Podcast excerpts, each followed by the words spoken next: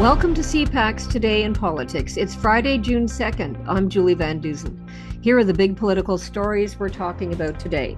A parliamentary committee hears more about the lapses in communication that prevented MPs from finding out they were being targeted by China. It seems to me inconceivable that we have three, at least three sitting members of parliament that were targeted by Beijing, including by an accredited diplomat, and that you didn't know and the prime minister didn't know. And what's the status of the multi billion dollar Stellantis deal? Uh, I know it's been a little bit of a, a, roller coaster up and down, but I'm very confident with the, the partnership with the, the, federal government and us stepping up. Uh, we're we're going to get this deal done. And uh, I'm, I'm just very, very confident. We're, we're just uh, inches away from uh, making this happen. Joining us is Robert Fife, Ottawa Bureau Chief for the Globe and Mail. Good morning, Bob. Good morning. So, yesterday was a busy day on the security front and the Chinese interference front. Uh, Jody Thomas, the Prime Minister's National Security Advisor, was at the Procedure and House Affairs Committee and being asked questions about, uh, you know, basically how does it all work when you get information about Chinese interference and other forms of threats. What happens to it? What did you learn? Well, it's not very encouraging what we learned. We have a, uh, there was a very important July 2021 uh, CSIS intelligence assessment. In, in, and in this document, they uh, mentioned that the MP uh, and his family had been threatened by uh, China or target of China. And, and uh, this although they never mentioned the, the, the MP's name, it is uh, uh, um, Michael Chong, who was the conservative foreign affairs critic at the time.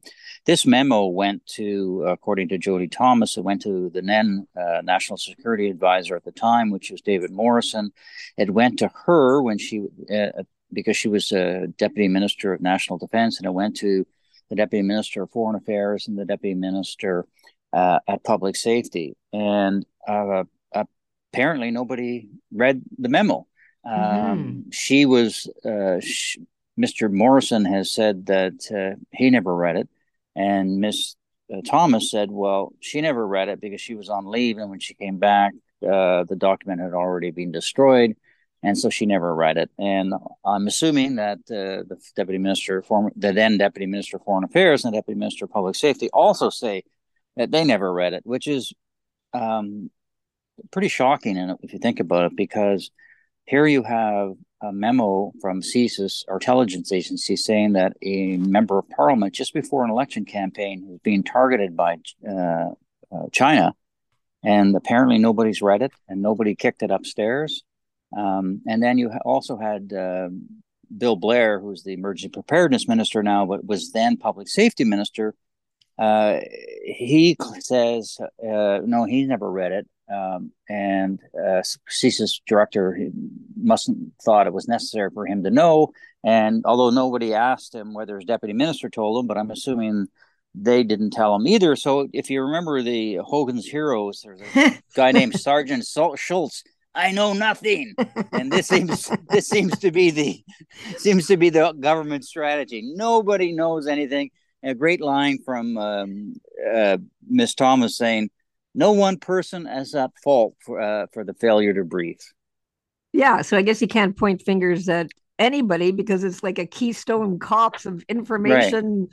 that's falling through the cracks all over the place. But if you're the MP being targeted, and of course we know of uh, of two others as well, Jenny Kwan and Erin O'Toole.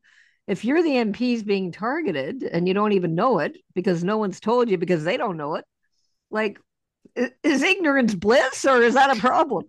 Well, I mean, the conservatives uh, and the all the actual opposition parties have raised very good questions. Michael Cooper, the conservative MP, uh, quite rightly points out, look, you get this is a pretty explosive memo.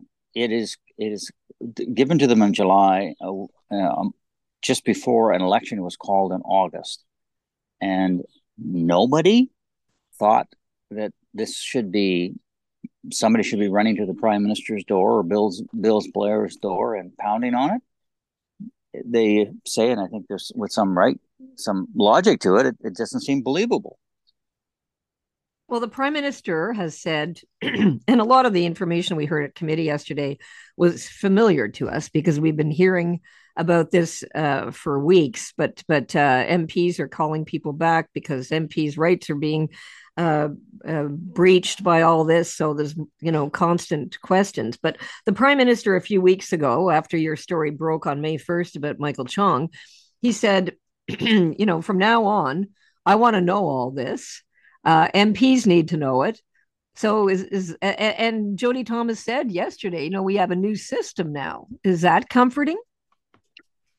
Well, uh, yes, one would hope so. Uh, that if nobody's reading intelligence memos uh, that talk about the threatening of, uh, of MPs, uh, and they now say they're going to read those memos, I think that's actually a, a good sign. Um, she's saying now that this kind of intelligence will uh, be now looked at by a group of deputy ministers, and they may provide advice to the prime minister and the, as you know, the now public safety minister Marco Mendicino is also saying that Mm-hmm. Uh, if there are any intelligence about war uh, that affect any member of parliament, then they um, they will they need to be notified of it. Um, but you know, it's a it's a very strange thing that um, presumably um, there was a there's also a memo talking about Erin O'Toole being uh, the target and, and and Jenny Kwan being the target. I mean, I don't know that there must be um, it would be highly irresponsible not to let the government know that the conserv- then conservative party leader, mm-hmm. um, uh, um, the oppos- official opposition leader, in advance of an election campaign, has been a target of, of China. Mm. if if that's if they did not let the government know, then surely the goodness uh, David Vigneault, who is the uh, CSIS director, should be fired. Well, it makes you wonder what are they looking at over there. But anyway, um, she said, Dave, uh, Jody Thomas, yesterday at this committee, you know, she said the info leaked to the media, I'm quoting her, was shocking and disturbing, and it shouldn't have happened this way. Well, why did it happen this way? I mean, you know the answer to that, Bob. Well, I think what's happened is that you have a, a, a group of um, intelligence officers who have been working on um, Chinese foreign interference for a considerable period of time, and they're sending the intelligence up, and nobody is doing anything with it. it the government and we're hearing that. To, we're hearing that constantly, right? Like right, and the go- and the government doesn't seem to care. And this is a very serious threat to the country. Um, I mean, CSIS has said in public reports that the greatest threat to national security is China. Um, but you know, here they are, all these uh, officers collecting all kinds of intelligence and sending it upstairs, and the political masters don't seem to care about it. So I think that's why you know you're you're seeing uh, these leaks that have happened uh, of, of of intelligence documents. Well, you're in the best position to tell us. Do you expect more? I, all I ever say on that subject is stay tuned, Julie.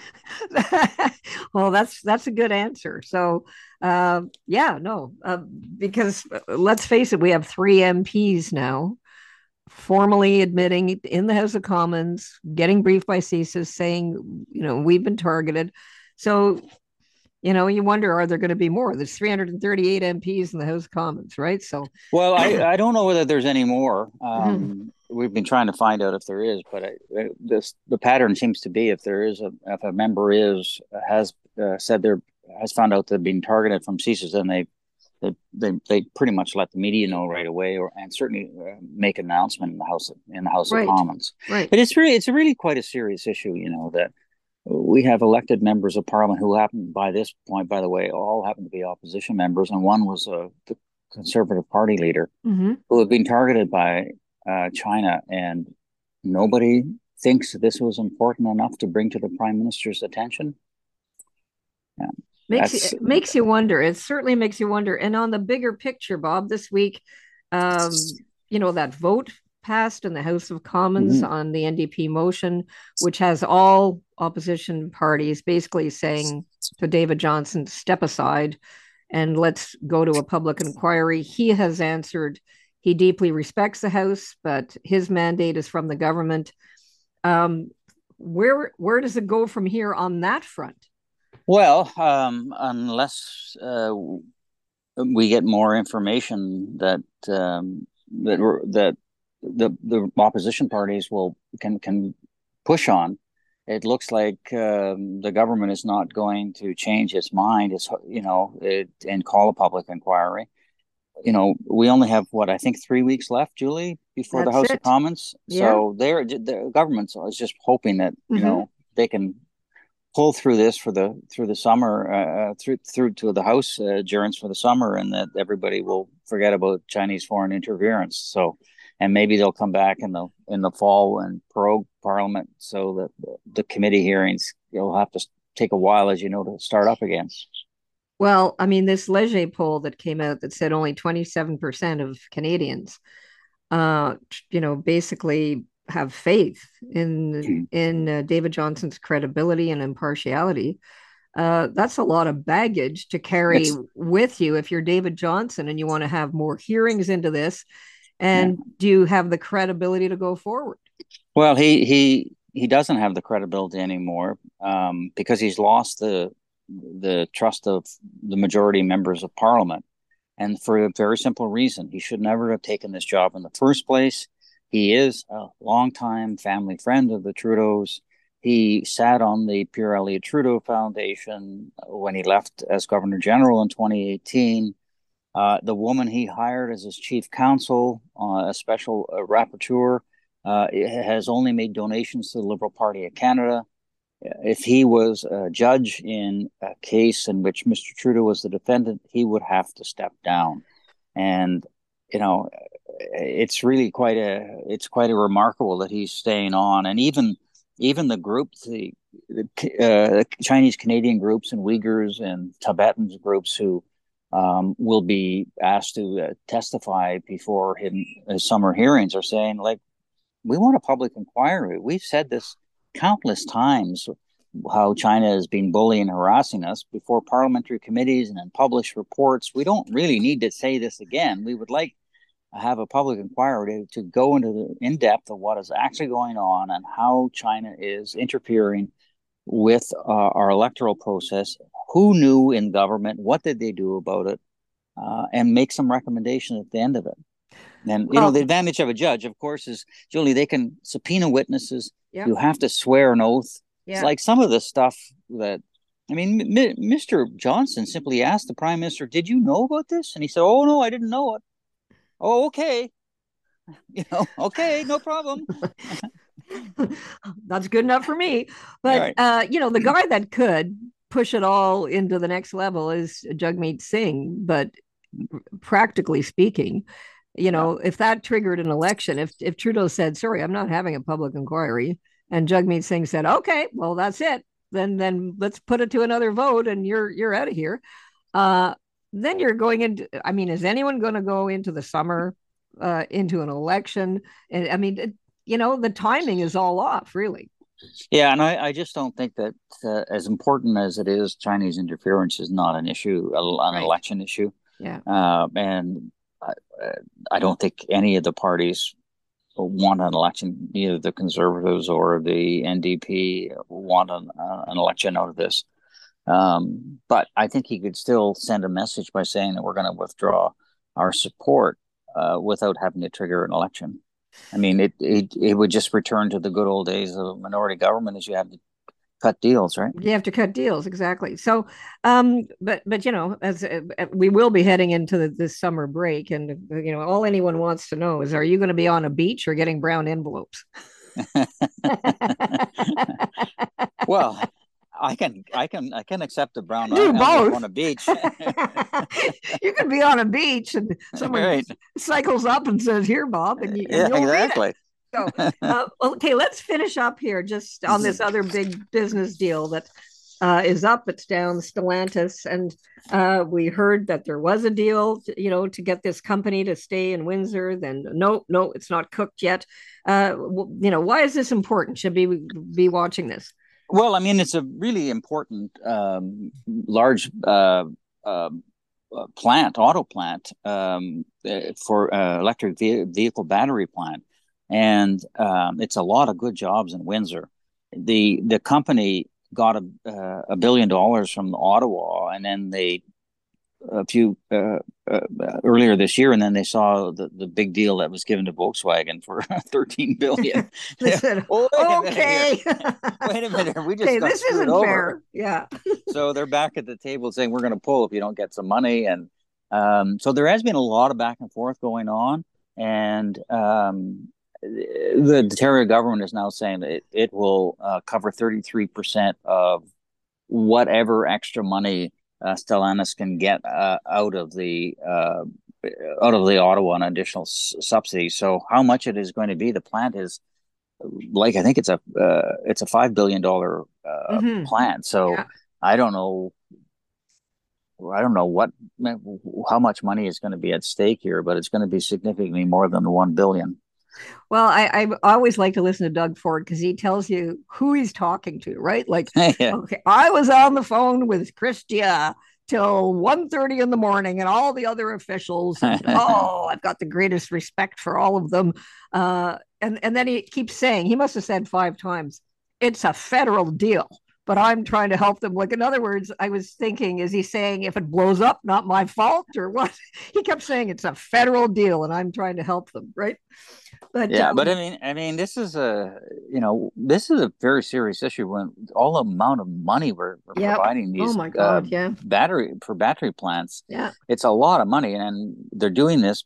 Uh, they're obviously afraid that these co- companies will just go to the United States. Well, that's because, it. Uh, that's so, it. And that's it. Trying to compete with what it, what the Americans are offering up with the Inflation Reduction Act. I mean, it really puts Canada in a position as a much smaller country with fewer funds to compete with a big giant like that. It's it's a lot of pressure. It is a lot of pressure, and I'm not sure it makes a lot of economic sense, but maybe it does because oh, these are yeah. these are good jobs and. Uh, you yeah. know this is the future of the auto sector and we want to have those uh, electric vehicles and built in this country and we want the batteries built in this country so yeah um, so but, but it is do... a, but, the, the companies have have got us right they they right? know that like a knife to the throat right right exactly so, anyway i want you to have a great day i'm looking at your backdrop there you can see the trees behind you it's all good and uh, we know it's going to be another hot one probably politically too. Who knows? So have a great day, Bob, and uh, I will talk to you soon. Thank you. Bye, Julie. That's Robert Fife, Ottawa Bureau Chief for the Globe and Mail. We've got a prime minister who's ignored the problem. We've got a conservative leader who wants to play games with the problem. Now, let's take a look at what political columnists, commentators, and editorialists are saying today. In the Toronto Star, Martin Regg Cohn argues David Johnston isn't the only casualty of opposition attacks. He writes David Johnston will continue to be pilloried for an alleged conflict of interest, while we ignore the larger conflict that Canada is facing. His report recounted the lapses and relapses that failed to get action on actionable intelligence. His focus on ferreting out the harm on ordinary Canadians from China and other foreign intruders was worthy. Instead, we are treating Johnston as unworthy, just as some reports cast a couple of Chinese Canadian politicians as untrustworthy. We fret about fidelity to democracy, yet we wonder why people are losing faith. They say that in war, truth is the first casualty. I worry that in this hyper partisan climate of character assassination, democracy is also a casualty. In the National Post, Andrew McDougall argues the new laws of digital politics are a disgrace but they're effective. He writes According to the old laws of politics, when an opponent is beating himself, you step out of the way and watch him go to town. Why then does Pierre Poilievre watch Justin Trudeau repeatedly self harm, then choose to dump his own mess on the floor? Welcome to the new digital laws of politics, which says that boring questions about substantive issues don't travel or draw engagement online.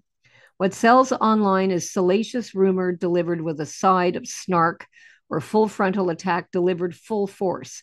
In the online world, traffic trumps truth. Sadly, until we reformat the online information economy, we will continue to see politicians play to the algorithm instead of the more analog rhythms of the offline world. Now, here's what's coming up on today's political agenda. In Toronto, the Prime Minister will participate in a bilateral meeting with the Prime Minister of Poland, Mateusz Morawiecki. The Prime Minister will then hold a joint media availability with the Prime Minister of Poland, followed by a luncheon. The Deputy Prime Minister, Chrystia Freeland, will join the Prime Minister for the meeting and the luncheon. Conservative leader Pierre Poilievre will hold a press conference in Winnipeg. NDP leader Jagmeet Singh will canvass with Winnipeg South Centre NDP candidate Julia Riddell. Crown Indigenous Relations Minister Mark Miller will make an infrastructure announcement in Montreal. Also in Montreal, Canadian Heritage Minister Pablo Rodriguez will host an event to mark the first National Day Against Gun Violence. International Development Minister Harjit Sajjan will make an infrastructure announcement in New Westminster, BC. Employment Minister Carla Qualtrough will be in Victoria, BC to announce funding under the Opportunities Fund for Persons with Disabilities. And Labour Minister Seamus O'Regan will make an infrastructure announcement in Mount Pearl, Newfoundland and Labrador. That's CPAC today in politics for Friday, June 2nd. Tune into Primetime Politics Weekend on CPAC for coverage of all the week's events. I'm Julie Van Dusen. Our podcast returns Monday morning. Have a great weekend.